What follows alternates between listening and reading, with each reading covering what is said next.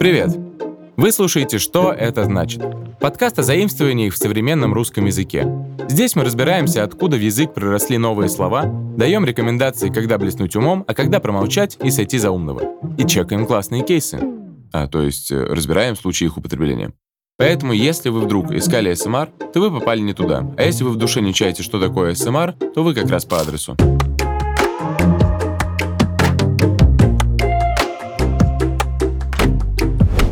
Сегодня у нас не будет ничего мудреного. Разберем наиболее популярные слова, которыми люди орудуют на работе и в корпоративном общении.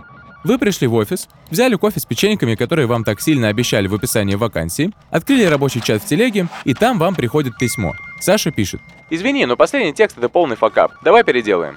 И вот вы вспоминаете свой пассивный словарный запас и задумываетесь, а что это за факап такой? Мы не знаем, что это такое. Если бы мы знали, что это такое, мы не знаем, что это такое. Факап употребляется в значении неудачи. В жизни или на учебе произошла какая-нибудь неурядица или любая вообще неудача. Это называется факап. В английском языке факап состоит из двух слов – fuck и up. Происхождение слова fuck отследить труднее всего. Оно было запрещено в ранних письменных работах и словарях. Все этимологические версии из разных источников сходятся в том, что это слово, вероятно, произошло из различных германских языков.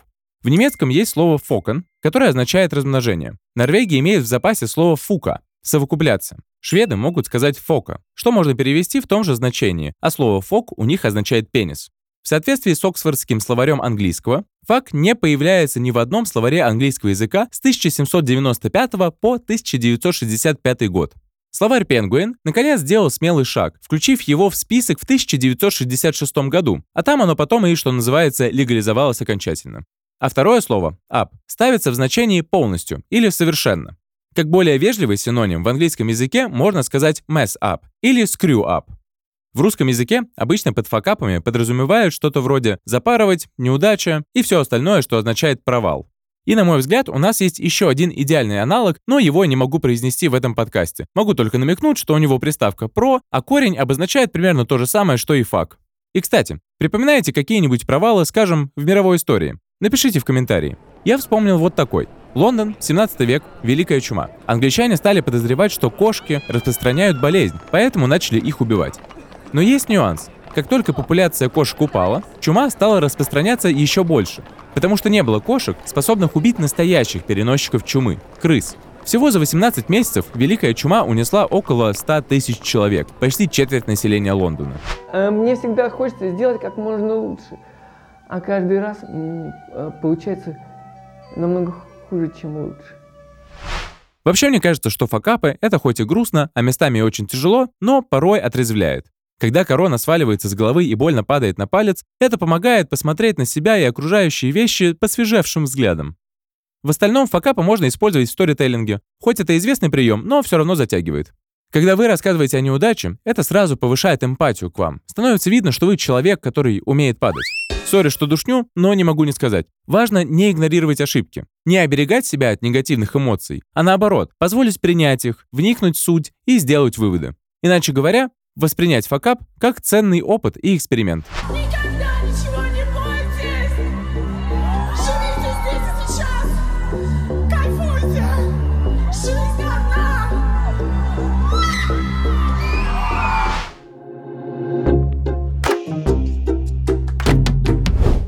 Ладно, факап факапами, никуда от них не деться. Надо их как-то исправлять, или, как сейчас часто говорят, фиксить.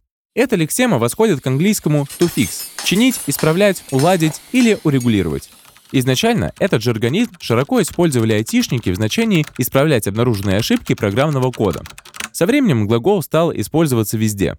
Фиксить можно что угодно – компьютер, сценарий, зуб, менталку. Но адекватнее, конечно, применять глагол к его корням, больше к техническим вещам. Чаще те же айтишники говорят, что надо пофиксить баги. Баг — это ошибка или проблема в компьютерной программе. Да, это слово изначально пришло из программирования. Поэтому сейчас немного нырнем в контекст. Не бойтесь, сложно не будет. Вот вы пьете кофе с другом-айтишником. Вдруг он говорит: «Прости, надо бежать пофиксить баги». Что он может начать исправлять в своем коде? Самое популярное — синтаксические баги. Это основные ошибки в коде программы, которые нарушают правила синтаксического языка программирования. Они могут включать отсутствующие точки запятой, круглые скобки или квадратные, или использование неправильных ключевых слов. Все то, что бесило на уроках информатики, помните?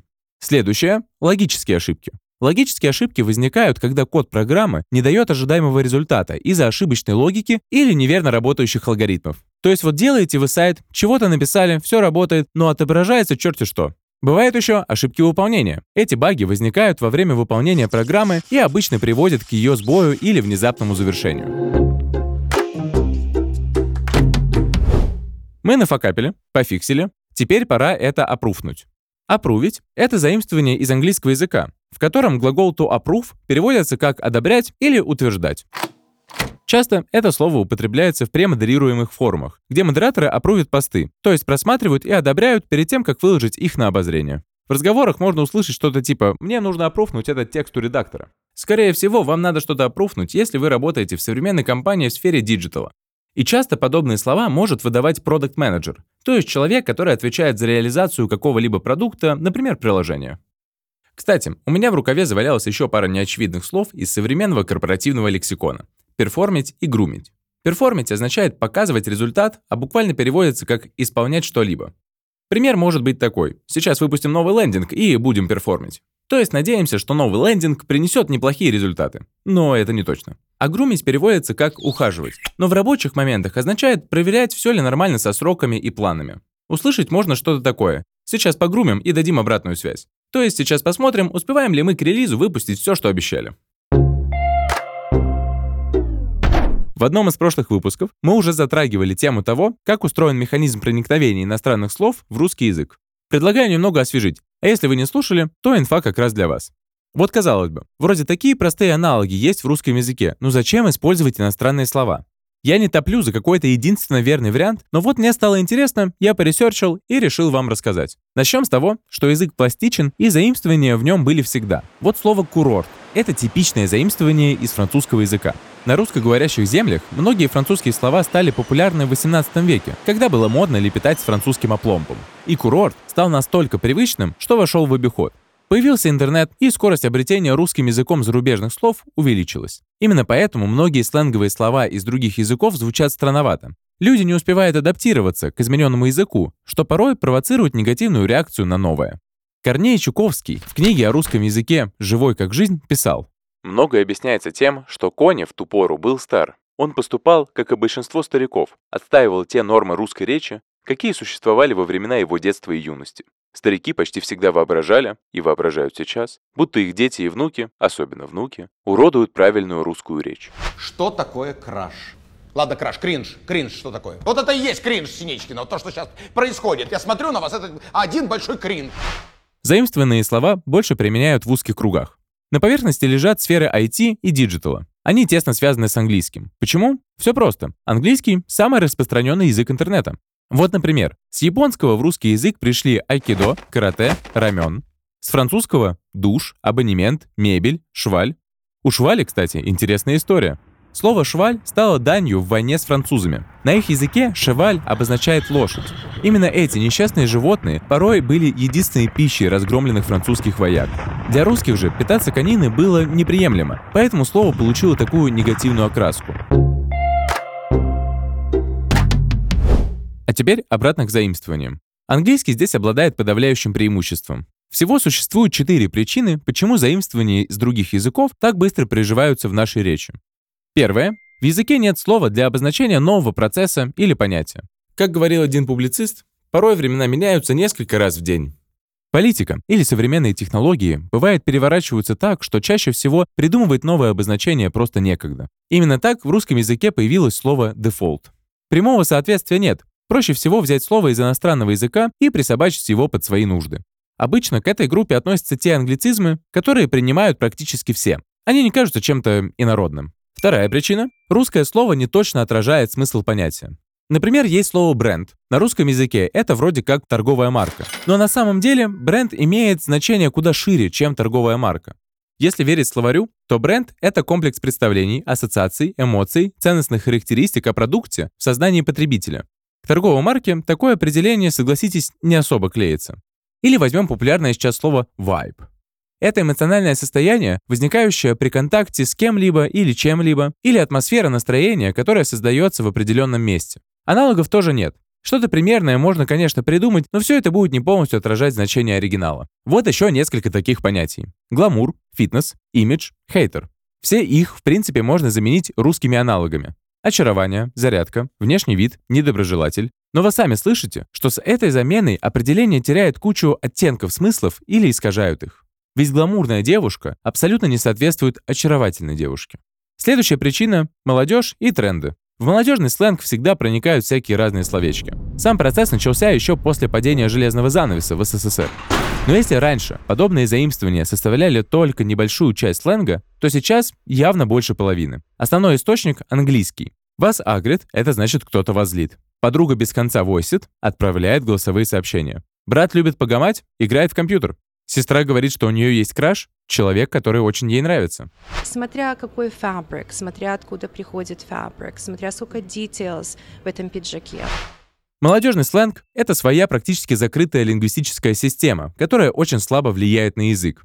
Собственно, именно поэтому в молодежном языке творится содомия с точки зрения лингвистики, но это никак не влияет на язык в целом. В так называемый взрослый язык переходит лишь крохотная часть молодежного. Да и то, в своем большинстве остается где-то на уровне пассивного словарного запаса. Вроде как понимаешь, но сам не используешь.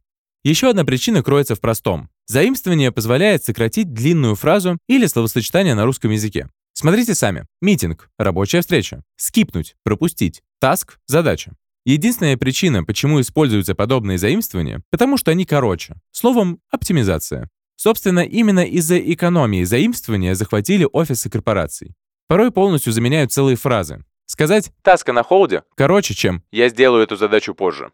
Лингвисты называют это «рунглиш», когда русские и английские слова миксуются в попытке сократить фразу или дополнить ее смыслы. А что вы думаете по поводу заимствований?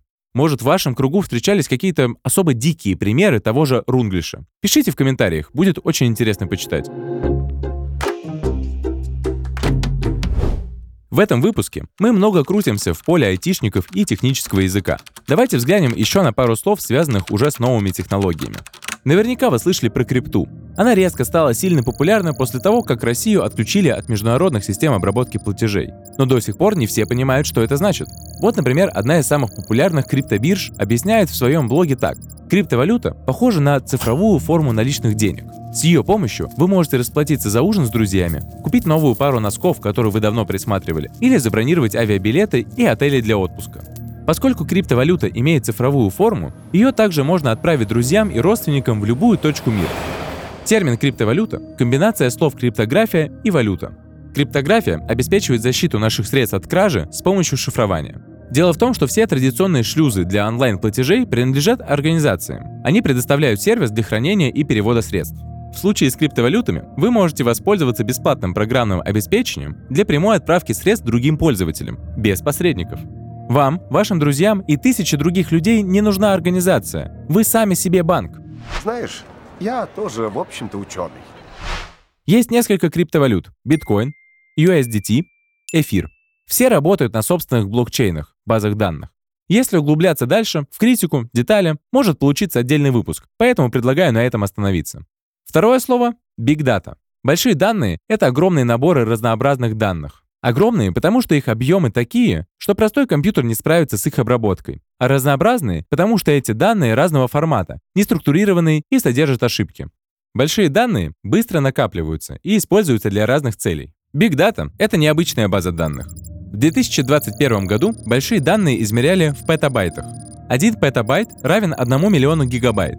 Трехчасовой фильм в формате 4К весит примерно 60-90 гигов, а весь YouTube — 5 петабайт, или 67 тысяч таких фильмов. 1 миллион петабайт — это 1 зетабайт. С помощью Big Data в основном выполняется анализ. Можно анализировать поведение пользователей в социальных сетях, работу бизнеса, делать научную работу. Big Data используется даже при строительстве так называемых умных городов. Большие данные создаются за счет различных источников, таких как датчики, транспортные системы, погодные условия и социальные сети.